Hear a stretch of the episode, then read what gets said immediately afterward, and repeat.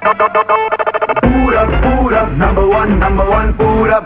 Morning number one super hits 93.5 red FM पर welcome back मैं पूरब और शो चल रहा यहाँ पे मॉर्निंग नंबर वन आज की अगली तगड़ी खबर के बारे में आपको बताएँ तो कोविड 19 ज़ाहिर सी बात है इसके बारे में हर जगह चर्चा हो रही है हर जगह बात और कोई मुद्दा ही नहीं है भाई। इसके चलते करीब चार महीने से बंद हिंद महासागर देश के जो बॉर्डर्स हैं 15 जून से खोलने का मालदीव ने फैसला लिया है। राष्ट्रपति इब्राहिम मोहम्मद सोली ने ये कहा है कि इसका ऐलान कर दिया ऑफिशियली और इनका ये कहना है कि 27 मार्च को बंद किया गया था, जिसका सीधा असर जो पर्यटन ट्रेवल करने वाले जो लोग हैं, उनके ऊपर उनके बिज़नेस पे पड़ रहा है। तो इन्होंने बोला है कि भैया, अब इसको खोलना ज़रूरी है और इनकी दिनचर्या जो है वो वापस पटरी पर आ सके, इसके लिए प्लान किया जा रहा है। और 15 जुलाई को देश फिर से इंटरनेशनल यात्रियों के लिए बॉर्डर्स खोल देगा। विजिटर्स के स्वागत के लिए सरकार रिजॉर्ट्स को खोलने का जो है वो भी मन बना चुकी है और इससे इनका कहना है कि हमारी पर्यटन क्षेत्र में काफ़ी राहत मिलेगी। और राहत तो मिलेगी, सर, कोई पॉजिटिव ना आ जाए।